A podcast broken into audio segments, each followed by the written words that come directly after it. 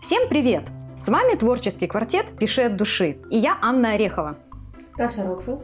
Виктория Павлова. И Виктория Райт.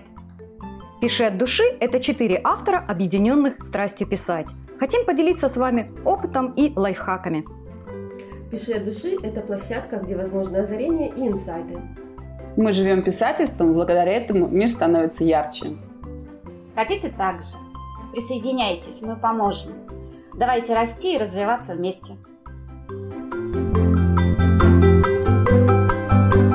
Сегодня мы продолжаем обсуждать персонажей. Только на этот раз поговорим о злодеях. Наша тема – антигерой и антагонист. Но прежде чем мы начнем, я хочу сделать небольшое объявление для наших слушателей и зрителей. 23 ноября мы запускаем марафон по проработке героя. Поэтому обязательно приходите. В конце выпуска я расскажу все подробности. А теперь давайте поговорим о злодеях. А, девочки, для начала у меня м, к вам вопрос. Только, пожалуйста, да или нет? Отвечаем быстро и четко, да или нет? Нужен ли в произведении антагонист? Таша? Нет. Вика? Нет. Вита? В моих книгах – да. Выкрутилась. Выкрутилась. Ну, я считаю, что нужен. Поэтому давайте-ка мы на эту тему с вами хорошенько поспорим. Хочу услышать ваши аргументы. Таш, ну раз ты первая высказалась, то давай. А, я ответила нет, а, потому что все зависит, во-первых, от произведения. Вот в некоторых понятиях антагонист размыто. Антагонистом могут быть, во-первых, какие-то факторы выступать, э, с которыми борются герои. Например, если взять Робинзона Круза Даниэля Дефо, э, человек сталкивается со стихией, например, дом, в котором Мириан Петросян. Вот герои борются со страхом э, перед чужим для них миром. А, книги о зомби, кстати, вот где антагонистом выступает какая-то эпидемия. Вот. Но если брать, например, развлекательную литературу, какую-то остросюжетную, то антагонист должен быть выражен как бы ярче. А, вот. Потому что он придает э, истории остринки вот, тем, что ставит э, палки в колеса нашему главному герою. Вот благодаря антагонисту порой э, мы испытываем эмпатию вот главному герою и вместе с ним переживаем пакости, которые нам антагонист творит. Как-то так. Вот это уже прям за и за. Ну ладно, Вика, давай поддержи так, что прям против. Не нужен. Ага, против, не нужен, окей. Не нужен. А, он не обязательно. Ну, например, а, в романах романтического жанра антагониста зло вообще может не быть. Антагонист, э, ну, его там нет. То есть э, влюбленные переживают стадии своих отношений различных уровней. Мы наблюдаем интригу, будут они вместе или нет. Там, в принципе, вообще антагонист не нужен. Мы наблюдаем за их переживаниями личностными. В романах или фильмах-катастрофах, опять-таки, а, человек борется со стихией, да, человек против природы, природа против человека. Антагониста нет, все помогают друг другу, мы боремся против, там, не знаю, волны, землетрясения и так далее. А есть романы, построенные на каком-то внутреннем конфликте, например, психологическое противостояние. То есть это практически пласт книг, пласт жанров. Например, героиня решила похудеть, описывает об этом в художественном именно стиле, не, не нонфикшн. А история о том, как человек обострились... трех придумала антагонистов к этой да? истории. Не, ну правильно, мама, которая говорит, боже мой, сколько же ты такая худая, покушай, да? Ну, Конечно, подруга, которая говорит, да тебе надо, давай еще тортик, давай толстеть вместе. Ладно, а в истории о том, как у человека обострились чувства, как кто антагонист выступает, его чувства, Обострились чувства? Да, он Это слишком как? сильно громко слышит, много видит, э, все звуки на него сильно влияют, ну все, болит голова или еще что-то. Вот нюхает от запахов, болит голова, опять-таки. Кто выступает антагонистом? А в чем сюжет? Ты про болезнь говоришь, антагонист ну, нам болезнь. В принципе, да. Вот еще история, где, например, описывается, как человек сходит с ума. Кто здесь антагонист? Его болезнь выходит? Ну, конечно. Да? Ну, ну вот... вот смотри, допустим, фильм «Игры разума», да, человек сходит с ума. Да, да. Да, да. и ну ничего себе, он там боролся со, со всеми и доказывал, что он да. видит. Ну, ну, как бы, нет, можно придумать противостояние. Но мы здесь приходим к вопросу о том, насколько должен быть персонифицирован антагонист. Если он персонифицирован, конечно, это какой-то некий человек, с которым мы там боремся психологически или физически или морально, да. Но, в принципе, если мы Дело в терминологии. Если, например, это книга о человеке, который поменял пол и описывает свои какие-то вот э, наблюдения о своем организме, о том, как окружающие на него реагируют. Здесь антагонист кто? Социум, только если, который его осуждает за то, что он поменял пол. Да? Ты знаешь, это может быть такой антагонист, который разотрет, и ты даже не заметишь, и будешь ты валяться там затоптанная. И... Да, Если это художественная литература, Худож- конечно. Но, но ведь может быть и не быть антагониста. Человек описывает просто, как он живет в новом вот этом состоянии гендерном. Ведь там не Ну, обязательно это какой-то какие-то злодей. заметки. Ну вот я хочу Ну. привести пример, да, пример э, за антагониста. Недавно читала э, книгу «Проработка арки персонажей», и там приводился в пример фильм э, «Парк, «Парк юрского периода» как эталон того, как развивается персонаж. Лично я этот фильм до этого не смотрела, решила, надо посмотреть, ну, узнать, да, как же там э, арка героя строится. С аркой героя все хорошо, а вот, но антагониста в фильме нет. Мгм. Вышли эти динозавры на свободу, а, главные герои от них бегают, с ними сражаются, антагониста нет. И я сижу и думаю, черт, введите человека, который будет мешать им выбраться из парка, который не захочет, чтобы там мир узнал про то, что эти динозавры жили и так далее. И будет в разы интересней. А иначе просто скучно. Ну вот мне было скучно наблюдать. Ну побили Да? они там динозавра. Ну тупая тварь, которую ты просто убиваешь. Ну в чем прикол? Убить просто тупую тварь. Противостояние человек-природа, она же достаточно ярко показана во многих, да, там есть там и фильмы, и книги, вот это вот все вместе. Э, Здесь э, как одна из специфик, один из видов э, произведения, скажем так. Все зависит от того, какой это роман, да, о чем это. Конечно. вид согласна. романа. Потому что для меня, например, интереснее, когда он есть, он наличествует, он пер- персонифицирован, то есть он присутствует. Это действительно ярко выраженная, сконцентрированная сила, которая имеет собственную позицию. Вот э, для меня интереснее именно такое противостояние, когда я четко для себя понимаю, что там не просто э, ведет инстинкт, да, как, ну, как у животного, там ведет инстинкт. Его невозможно сравнить с человеком. Это два мира, два разных мира. И э, Да. это ну, нереально просто. Э, Да, ты должен просто быть достаточно образован и умен, чтобы не лезть в пасть тигра. Вот, просто либо держаться от него подальше. Залезть Ну, на дерево. В конце концов, да, там что-то предпринять, в общем, а не просто так идти в, в джунгли а, без ничего. Здесь просто следующее, просто когда вот этот вот, э, а есть одна личность, да, есть личность, э, ты наблюдаешь изменения сразу всех, ты видишь, как это все балансирует, как это связано в одну вот систему, и вот за счет этой вот связки этой системы ты получаешь кайф, это потому что часто ты можешь стоять на одной точке зрения, а потом, блин, слышишь ты аргументы, аргументы адекватные, ты начинаешь переходить на эту точку зрения, тебя начинает рвать на кусочки, и ты начинаешь спорить с самим собой, и начинаешь для себя, то есть вот эта вот движуха внутренняя такая, она самого себя еще достаточно хорошо прокачивает. Я считаю поэтому, что нужен, нужен антагонист. Ну, в принципе, да. Точка зрения у всех, наверное, ну, я думаю, мы все сошлись на том, что можно, конечно, и без него, но а, в некоторых видах литературы он необходим, да, и в некоторых можно без него обойтись все-таки, да, наверное. Ну вот, э, так как мы заявили, что тема-то у нас сегодня не только антагонист, и, но и антигерой, то э, нам подписчица одна Юлия задала, в принципе, резонный вопрос. А антигерой это вообще кто? О ком речь? А, давайте перейдем к следующему этапу, к следующему пункту да, нашей сегодняшней беседы. Вика, расскажешь нам, кто такой антигерой? Да, расскажу. Антигерой, в моем понимании, ну, начнем с того, что это архетип Трикстера, как э, в данный момент принята такая классификация среди архетипов, это Трикстер, да, то есть такой хитрец.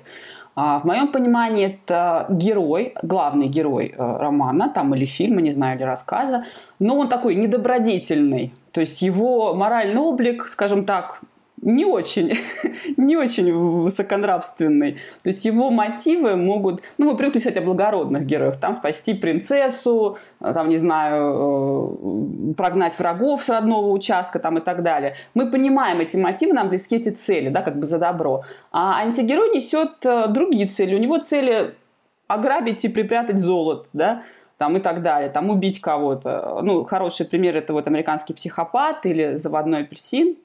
Это вот такие моменты. И э, антигерой, он, наверное, дает какой-то новый опыт читателю. Да? Задача автора раскрыть антигероя так, чтобы оставалась загадка, с одной стороны, но с другой стороны, чтобы мы понимали, что движет этим героем чтобы мы понимали его вот эти немножко извращенные мотивы, потому что для нас это будет в любом случае новый опыт, да, то есть мы никогда не убьем, там никогда не ограбим банк, и никогда не будем этого так страстно желать, как это делает антигерой, но мы прочитаем о его недобродетельном поведении, и если автор сможет раскрыть нам так, что мы как бы сможем принять этого человека хотя бы немножко, да, на какой-то момент, то, наверное, я думаю, что это должно быть очень интересно. Так, но э, все-таки антигерой это главный герой. Антигерой Правильно? это главный герой, да. Мгм. да это Не антагонист. Но А, я вижу, нет, что Вита насчет, э, насчет Трикстера, Вита, я вижу, что с тобой не согласна. И мне прям очень хочется услышать ее мнение. Нет, просто я когда начинаю слушать э, э, названия архетипов, да, и когда их начинают рассматривать в одноплоскостном срезе, э, меня это начинает задевать просто как э, психолога, скажем так.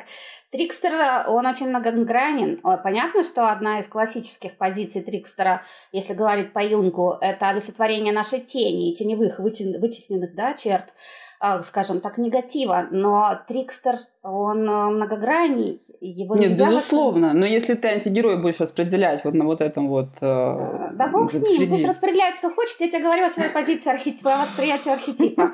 Понимаешь, я здесь э, на этот счет как бы вот у меня есть моя как бы позиция, и поэтому я не могу вот так буквально взять э, и жестко связать э, антигероя, да, и э, Трикстера. Вот поэтому я как бы для себя да, послушала и выразила определенную степень сомнений. Вот мы обязательно как-нибудь поговорим про архетипы. Нам Вита сделает целую лекцию, потому что тема очень интересная, многогранная. Я вот сколько литературы не читала, мне все мало. Если вам тоже интересно разобраться, как работать с архетипами, присоединяйтесь к нашему марафону «Создаем героя», который стартует 23 ноября. Подробнее в конце выпуска. Итак, мы с вами выяснили, что антигерой и антагонист – это разные персонажи. Но лично мне всегда удобно разбираться на примере, поэтому давайте поговорим о конкретных антигероях. Таша, рас- расскажи нам, какие антигерои тебе нравятся? Если говорить э, о фильмах, то это, наверное, Хэнкок. У него хорошо проработана мотивация. А Его добрые намерения приносят людям неприятности, и в итоге он решает вообще для них ничего не делать. А, Вот. В западной литературе мне нравится э, Листат из цикла «Вампира Хенрайс». Персонаж с интервью с вампиром. Он убийца, но при этом не лишен э, чести и человеческое ему не чуждо. А, Вот. Он очень обаятельный. За его диалогами, за его мировоззрением очень интересно следить. Потом в восточной литературе очень нравится главный герой из легендарного лунного скульптора. Это э, Лихен. А, Его ник в игре вид, что означает сорняк. И он э, действительно, подобно сорняку, продирается ну, через все преграды, которые попадаются на пути. Вот этот парень играет в компьютерную игру, чтобы э, прокормить свою семью. На его э, плечи легла забота о больной бабушке, о его сестре. А, Вот. И вот ради этой семьи он готов на все. Но любые его действия напом- ну, направлены на прибыль. Он жадный, он патологически мелочный, он расчетливый. Вот он по-черному использует окружающих. Но за этим настолько интересно наблюдать, вот, потому что ему нужно просто выжить. А, Вот. Ну и от него зависит жизнь, понятное дело, его семьи. Вот с одной стороны, некоторые его поступки, вот они выглядят просто бесчеловечными, но с другой стороны, вот ты знаешь, а, что заставило, заставило его так поступить, ну и волей-неволей начинаешь проникаться к нему. Мгм. К вопросу о сопереживании, наверное, героя, да, надо будет тоже Да. это обсудить. А кто еще может привести пример э, антигероев? Да, у меня есть интересный пример. Я не так давно посмотрела сериал «Подлый Пит» с Джованни Рибизи, и меня действительно очень зацепил э, вот этот вот герой, э, сам Подлый Пит. А, Он шулер, мошенник, карточный шулер. Он э, обманывает людей на деньги, на большие. Он даже сидел в тюрьме. Но потом, когда он вышел, он просто втянулся в еще больше э, обман, Про- даже обманывал семью своего сокамерника, притворяясь сокамерником, потому что сокамерник просидел в тюрьме Хм. 20 лет, его семья уже забыла, как он выглядит, они были немножко похожи так по типажу. И он приехал к его семье, притворяясь, что он, значит, их внук, там их сын, их внук, их кузен, и попытался там спрятаться от а, своих врагов, которые э, прознали, что он вышел из тюрьмы, захотели снять, там, взять с него должок предыдущий. И, в общем-то, этот подлый Пит, он действительно подлый, он использует других людей, он их обманывает, он крадет, он подставляет их всячески. Но при этом, во-первых, он безумно обаятельный, и он борется с этим злом в себе. То есть периодически он совершает добрые поступки, действительно там кому-то помогает. Он, он к этой семье потом привязался, он начинает уже на их сторону вставать, уже помогать. Там у них тоже куча проблем, он начинает их за них решать, эти проблемы. И вот это вот преображение, за ним очень интересно наблюдать. Это очень, мне очень понравился сериал. То есть мы видим, как человек совершенно эгоистичного такого вот прохиндея превращается практически в семьянина, который готов пожертвовать жизнью даже за вот новую семью. Ну, правда, это очень долго длилось, целых три сезона. То есть все-таки он был действительно злодеем в начале. Интересно. Для меня, вот, э, наверное, антигерой на все времена – это Остап Бендер. Не знаю, ну, просто, по-моему, образец антигероя. Такой да, жулик. классный, да, да, да. бояшка. Вита, ну вот э, в прошлый раз, когда мы общались о героях, о персонажах, ты заикнулась, а я запомнила, что ты работаешь над антигероями, они у тебя есть в книге. Расскажи, как это, каково это? Да, но тут такой момент. Вот я до сих пор вот слушаю вас очень внимательно. Я помню, когда первый раз я как-то привыкала, ну, привыкла, несмотря на прослушанное количество там курсов, все остальное для меня есть антагонист. Вот конкретно фигура антагониста. Понятие антигероя для меня до сих пор не сидит, я его как-то не воспринимаю, оно мне вызывает отторжение. Потому что для меня есть герой, герой, который может быть весь в цветочках и рюшечках, и есть герой, который может быть без цветочков и рюшечек. Но это останется героем. Вот. И поэтому его разделять, это такое ощущение, что это жестко ставить ярлык, что он плохой. Да вы сами додумаетесь, хороший он или плохой. Ну вот у меня вот такие вот идут эмоции чувства, да. Но если говорить с позиции теоретической, вот как mm-hmm. три слова, да, вот, то понятно, что у нас присутствует в теории понятие антигероя, да, и я для себя когда я создавала своих героев, да я вообще даже не думала, как его назвать, будет он антигерой, каким он будет, я просто создала характер, тот характер, который включил в себя достаточно э, специфичные черты, черты, которые я на самом деле в жизни, ну, отношусь к ним достаточно э, негативно, скажем так, да. А, не люблю я такой типаж. Но и здесь вот вы рассказываете, да, и говорите все время одно из классических моментов, чтобы воспринимали, сделайте его обаятельным. Да. Ну вот, ну не сидит у меня это, вот вообще никак. Я обожаю обаятельных, я люблю трикстеров в их действительном понимании, когда это шикарный игрок, игрок не обязательно в карты там все остальное, он игрок по жизни, он жизнью играет. Он играет и жизнями в том числе, но это вот именно игрок, это самая отличительная черта вот этого весельчака, шута, э, трикстера. Э, вот этих обожаю.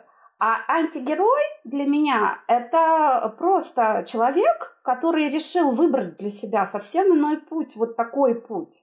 Это очень тяжело, особенно тяжело, когда ты начинаешь входить в позицию, которая для тебя неприемлема, и из нее изнутри искать подтверждение его мотивам, его речи, там и позиции, что он выбирает, в этом во всем еще искать светлые моменты, так, чтобы это было изнутри понятно и видно.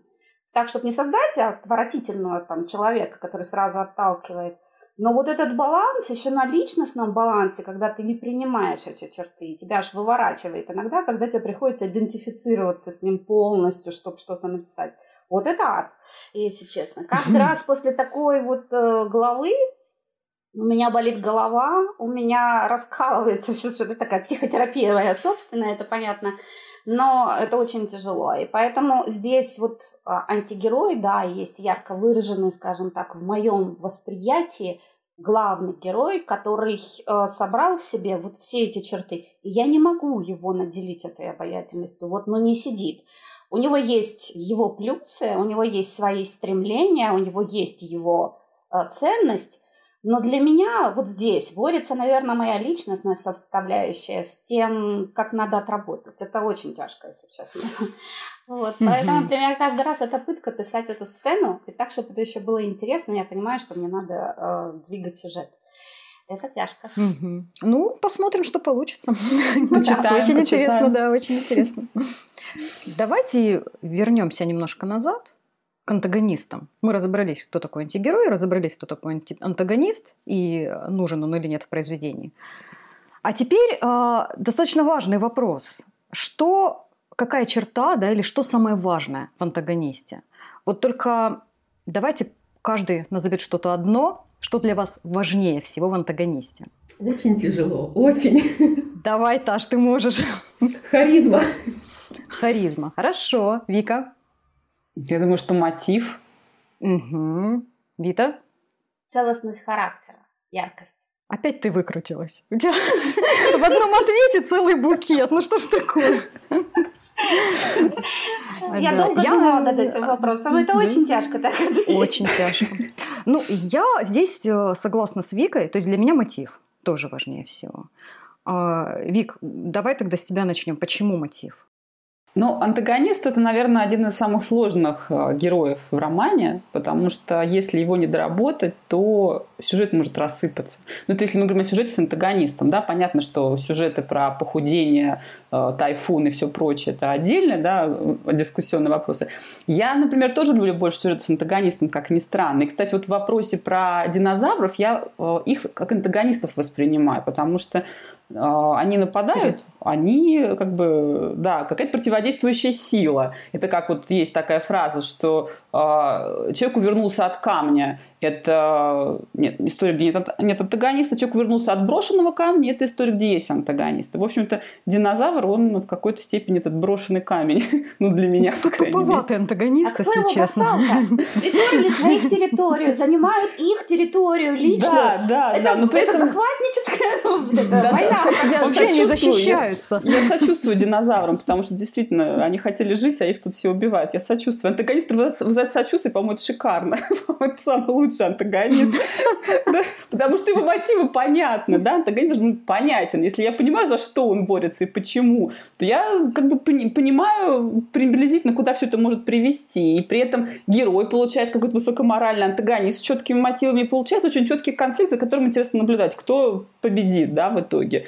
Ну, мне такие вещи нравятся. Еще я очень люблю именно айсберг антагонистов, когда mm-hmm. не сразу там один какой-то вот выходит такой на сцену, я вот вас сейчас всех покусаю, да, там, ну, условно, побью, постреляю и так далее. А у него есть какие-то помощники, которые там постепенно как-то проявляются, у каждого тоже какие-то свои могут быть мотивы, свои интересы, они могут там, не знаю, предать злодея, перейти на сторону героя, а может быть и нет, может быть и там еще какие-то варианты. То есть мне вот этот айсберг нравится, когда потихоньку-потихоньку они все появляются, раскручиваются, и такая интрига, интрига, интрига. А в конце главный босс, да. Да, да, да, выходит, и значит, все, сейчас я вам тут всем нападам. Я почему тоже вот э, топлю за мотив, и почему я считаю, что он очень важен. На самом деле я устала в какой-то мере от истории, где а, злодей просто злой. И mm-hmm. это напрягает.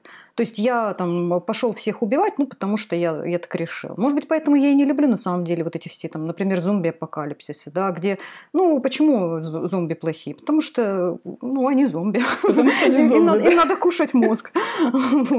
А, но когда у антагониста есть четкий проработанный мотив, и когда в какой-то момент э, ты, может быть, даже не столько сочувствуешь, ну, даже, ну, может быть, и сочувствуешь, и сопереживаешь антагонисту в том числе, ты понимаешь, почему он все это делает, да, ты, конечно, за главного героя, потому что э, точка зрения главного героя тебе ближе. Но ты понимаешь антагониста, и тебе немножко грустно от того, что он проиграл.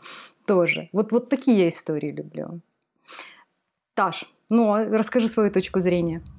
Так, ну, во-первых, почему я назвала харизму, а не мотив? Mm-hmm. Потому что э, мотив вообще должен присутствовать у любого персонажа в истории, я так считаю. Вот, поэтому и э, как бы антагонист тоже не исключение.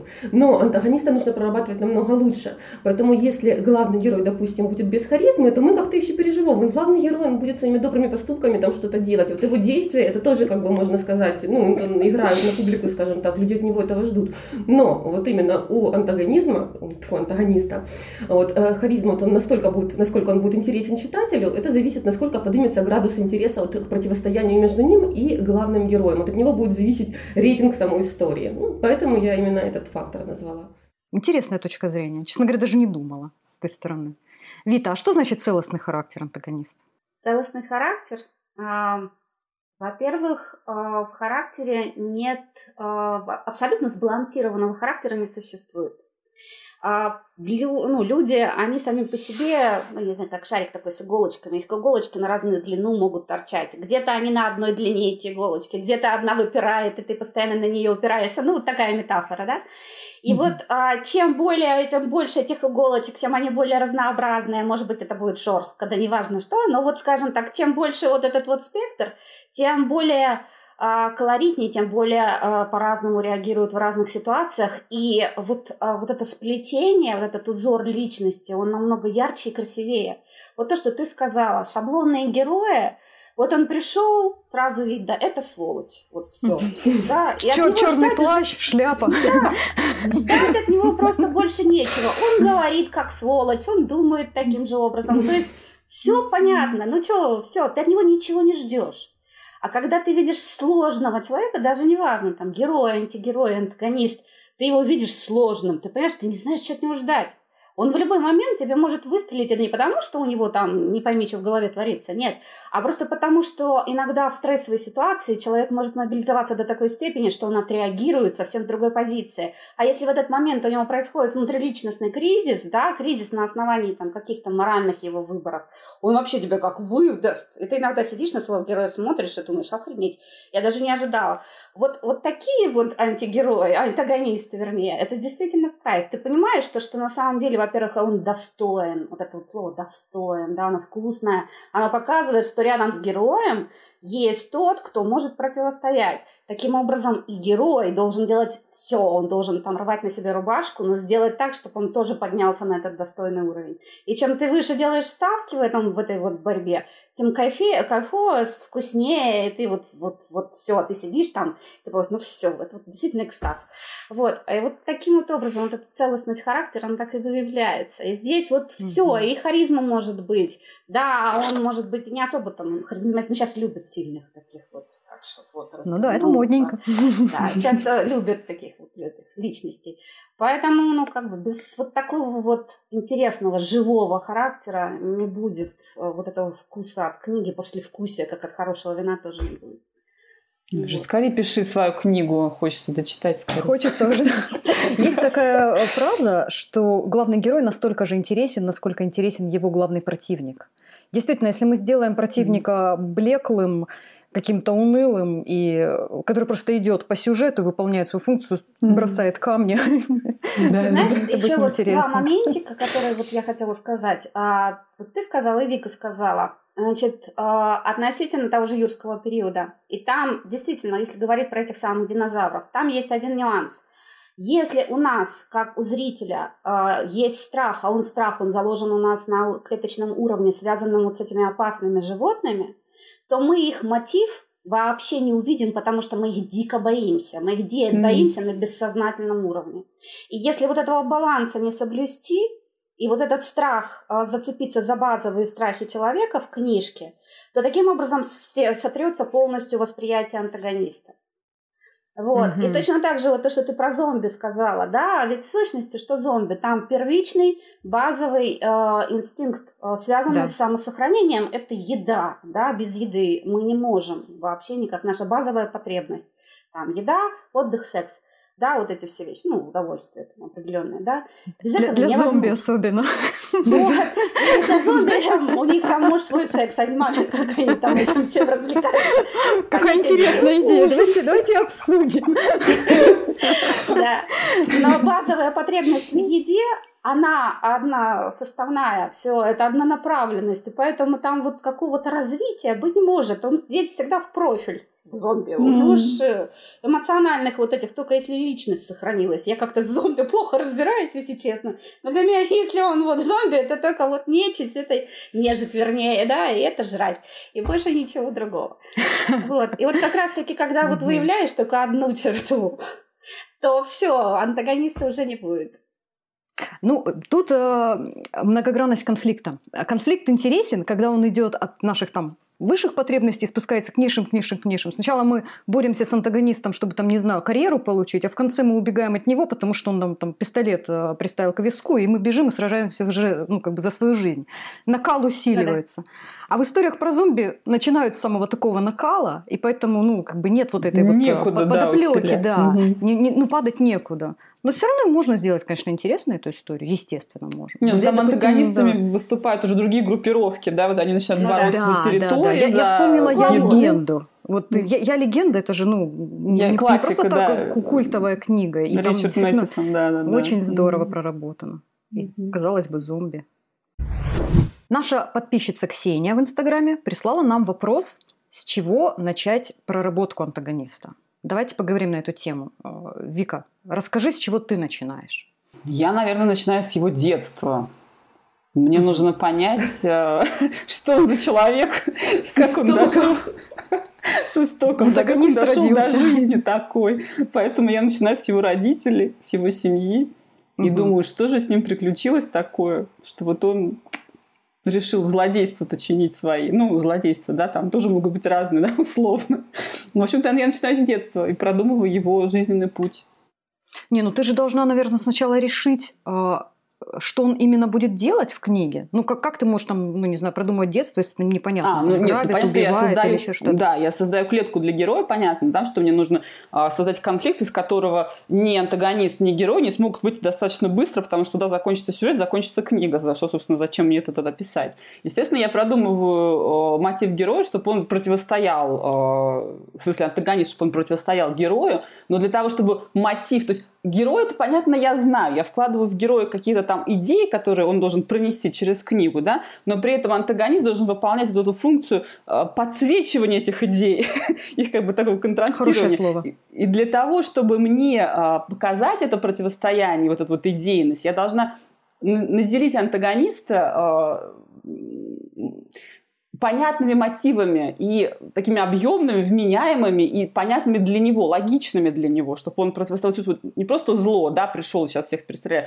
а чтобы у него была цель, которая действительно входит в разрез с целью героя. Но эта цель должна быть понятна, вменяемой, ее ну, можно пощупать, ее можно осознать и даже в какой-то степени ей э, сопереживать. Но чтобы вот это я все сама ощутила, должна понять, от, как мой герой ходил в детский садик, в смысле антагонист, э, с кем он там ссорился, были ли у него в саду друзья или не было, и вот, собственно, как он учился в школе, ну и дальше, дальше, дальше. И из этого я выращиваю своего антигероя. О, господи, антагониста. Мы сегодня с вами взяли две темы с похожим Сами себя запутали, да. Да, да, да. Я выращиваю антагониста из детского садика, скажем так. А вот э, еще вопрос от Ирины, тоже от нашей подписчицы. В какой момент нужно вводить антагониста а, в текст? Вита, ты как думаешь? Этот вопрос достаточно... Если по теории, ну, Давай так, сначала теорию, давай. да, то по теории чем раньше, тем лучше. Лучше вообще с первых страниц его показать. Да, это не значит, что ему надо дать флаг или как табличку в аэропортах стоят, да, там, ищем такого-то. Вот. А, ну, лучше всего его показать уже. Сразу же это понятно. Но здесь, э, если говорить не по теории, то э, у меня, как выразилась Вика, да, у меня их айсберг – вот, вагон маленькая тележка. А, вот, и здесь как их вывести, да, и как их показать. Мне нравится, когда они действительно многослойные, да, их не сразу показываешь одного вот центрального, и он вот такой вот. Поэтому я вывожу их постепенно. Я делаю по теоретической основе там его маленькую вставку, но он может у меня раскрыться и появиться. Вообще антигерой у меня, вернее, антагонист у меня появится настоящий, да, а, один из настоящих. Только в третьей книге реально до конца, так как присутствующий, в третьей. Поэтому мне еще надо ё довести все это. Подожди, но он появится, но мы-то сейчас его чувствуем. Мы знаем, что он, он уже вредит или еще нет? Вы видите его поступки. Да. Вот, значит, он уже появился на самом деле. Просто мы не видим его как на, бы, образ. На первом плане вы его не видите. Вы его да, видите да, на да. втором, на третьем даже, я бы сказала, плане. Да? Угу. Он есть. Это так. Но вот я эту теорию, что вот как можно раньше, воспринимаю именно так. То есть показать закулисную предысторию, показать закулисную игру, и как эта закулисная игра отражается на других персонажах. Тем более, ну вот я там детективы пишу, мне вообще не ну, вариант показывать Тебе антагониста. Сам Бог велел, да? Да, да. И поэтому, но э, читатель его чувствует. Извините меня, вон там труп лежит. Наверное, есть антагонист. Вероятно. Вероятно. Ну вот про айсберг очень интересно. Я тоже люблю эту метафору, что у нас есть верхушка, а главные боссы, они там где-то под водой на глубине сколько-то там метров, да? А mm-hmm. сколько а, вообще должно быть противников, антагонистов? Есть какая-то, может быть, цифра или это интуитивно? Таш? Но э, я опять же придерживаюсь мнения, что все должно зависеть от произведения. А, всегда должно быть то, чему будет противостоять герой. То есть здесь понятие антагонист плавно перетекает даже в конфликт. Вот если он э, не выражен, например, вот если это, например, какое-то эпическое и длинное э, произведение, то, конечно, чем больше героев, тем лучше. Потому что, ну, интересно, когда эм, антагонистов несколько. Герой справляется то с одним, потом он другим, с другим начинает справляться. Вот, то есть и каждый ставит ему тоже палки в колеса. А, вот, или же они наседают на него все сразу, со всех сторон. Вот, также хорошо, когда вот антагонист, например, один, но он ничем не уступает главному герою. Вот яркий пример даже вот Шерлок Холмс и э, доктор Ватсон, и его, э, да, его соперник Мариарти. Вот эти двое, они идеально друг другу дополняют. А, вот. Потом, э, вообще, думаю, что в идеале вот антагонист антагонистами вот выступают сразу вот три фактора. Это борьба с реальным каким-то злодеем, э, ну вообще вот как в идеальной истории можно было бы предположить. Вот борьба героя с самим собой, ну и какими-то внешними еще обстоятельствами, допустим, так. Вот взять того же «Властелина колец», пример, там вот э, один из внешних факторов это вот кольцо, допустим, вот, которое влияет на Фрода. Ну, это так сейчас uh-huh. более оккупированно возьму.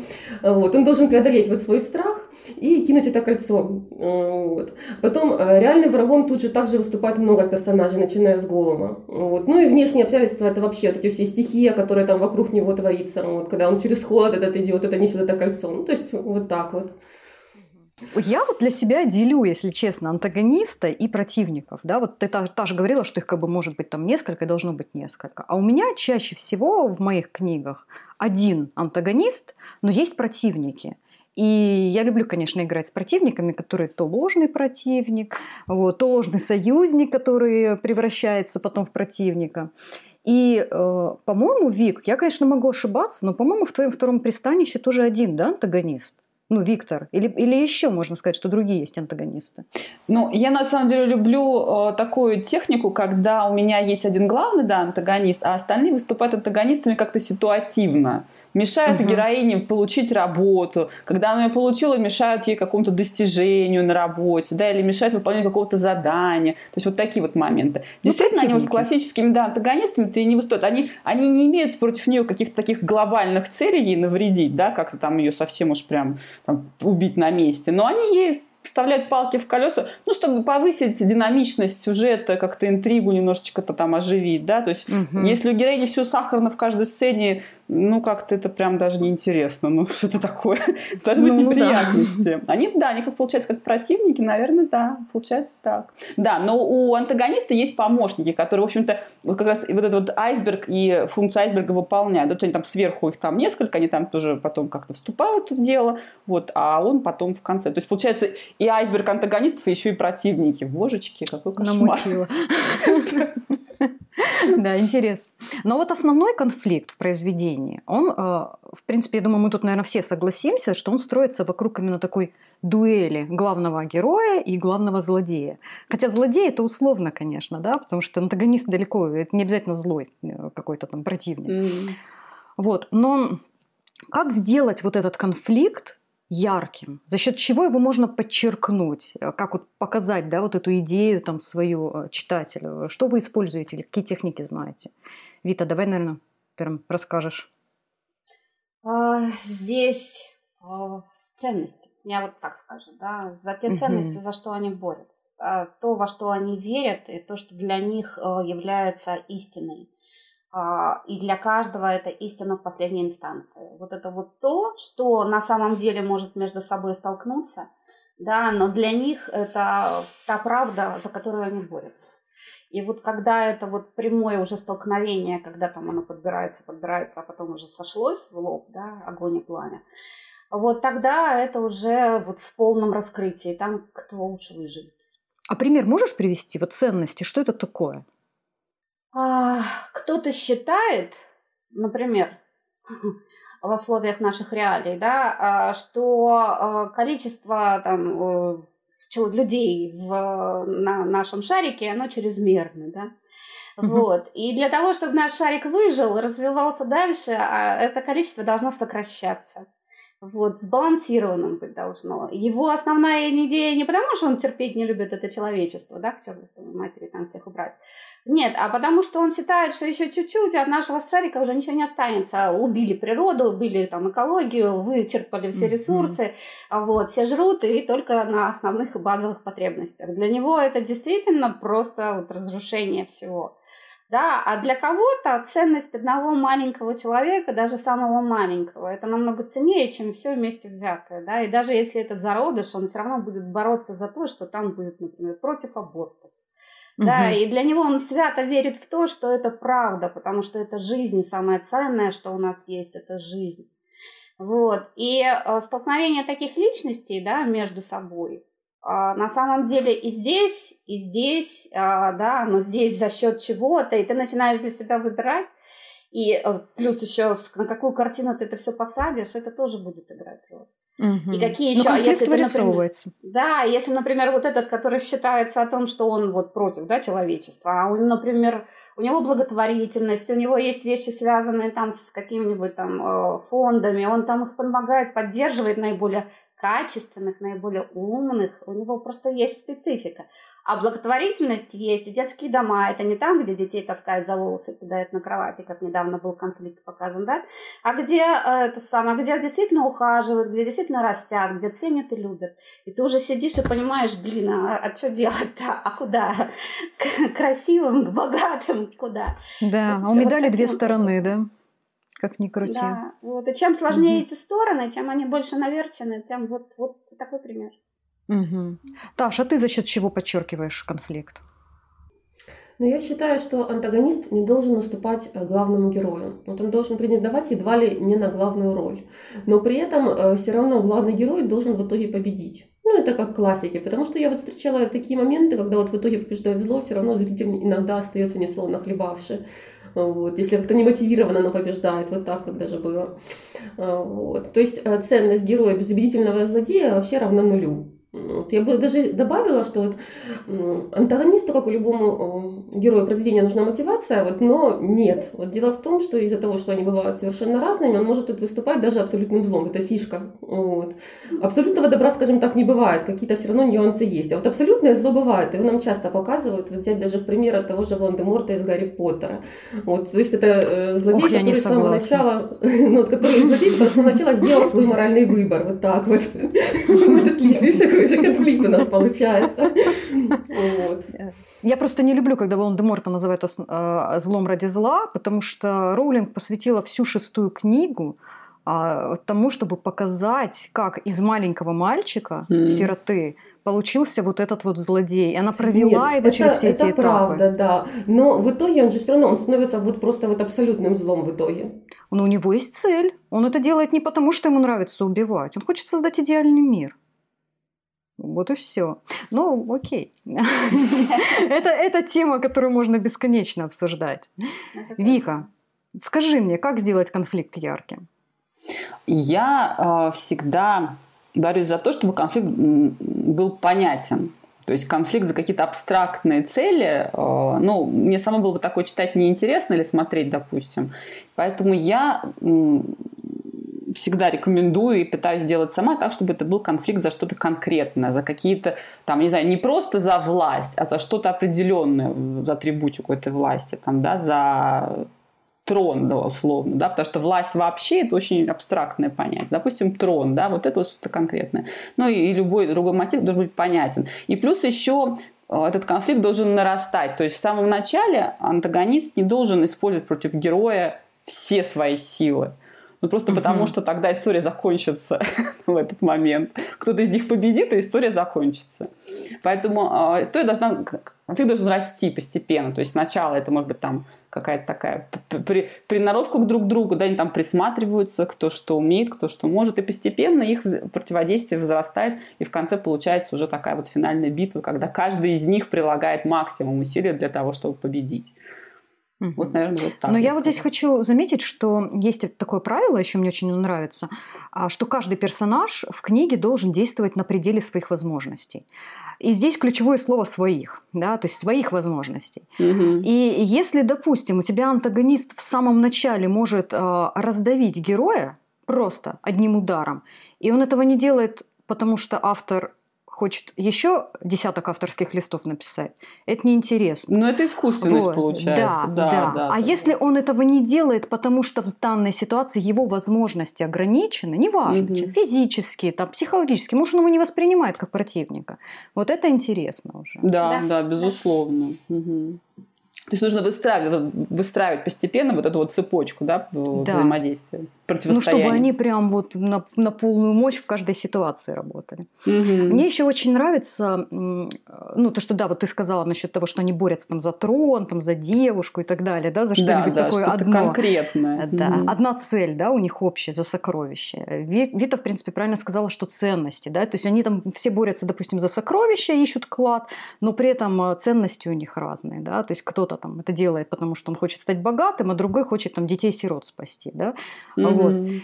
А, но я еще хочу добавить, я вообще вот как бы согласна со всем, и тоже это все люблю использовать. А, я хочу добавить, что э, и антагониста, и героя нужно запереть в клетку конфликта. Потому что если любой из них может открыть дверцу и уйти, история становится неинтересной. Особенно, э, я опять о своем, да, в детективах. Если преступник может свалить в другую страну, а вот, э, когда его пришли арестовывать, но он этого не делает, потому что тогда сюжет развалится, это неинтересно.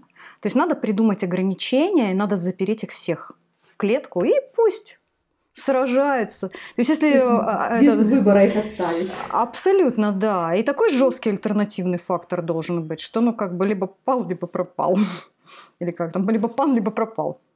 Ну да. да. Вообще, мне, честно говоря, понравилась наша беседа. Было интересно, познавательно. Я в начале нашего а, выпуска обещала новость про марафон. И я думаю, самое время рассказать о ней и обрадовать наших читателей после этого всего, что мы обсудили. Итак, а, мы в Инстаграме запускали как-то раз опрос в сторис, а, какие темы вам интересны. И нам упало просто очень много вопросов именно о героях как их создавать, сколько их должно быть, как прорабатывать, какие техники использовать. Мы поэтому и сделали вот эти тематические встречи, две по героям. Первая была по положительным, вторая по отрицательным героям. Постарались максимально ответить на эти вопросы. Естественно, не на все. И именно поэтому у нас возникла мысль сделать марафон. Он будет бесплатным. а Он состоится в конце месяца. И в рамках этого марафона мы расскажем о своих техниках, которые мы используем для создания именно героя. Это будет 6 лекций. А, это будут домашние задания, это будет чат, где мы будем с вами общаться, отвечать на вопросы, помогать всячески, где вы, наши коллеги-авторы, будете общаться между собой. Самое интересное, что у нас будут приглашенные гости, и вот лично я очень жду их лекций тоже, это будет интересно. И а, по результатам марафона мы будем дарить призы, и они невероятно кайфовые. Поэтому а, да, я должна сказать, что эта новость хорошая, есть небольшая ложечка дегтя, а, так как нас всего четверо, а, участников может быть много, мы количество участников ограничим. Поэтому а, записывайтесь, следите за нашими публикациями в соцсетях, обязательно подписывайтесь и до новых встреч. Была очень рада с вами со всеми увидеться, было интересно. Всем пока. Пока-пока. Пока. пока.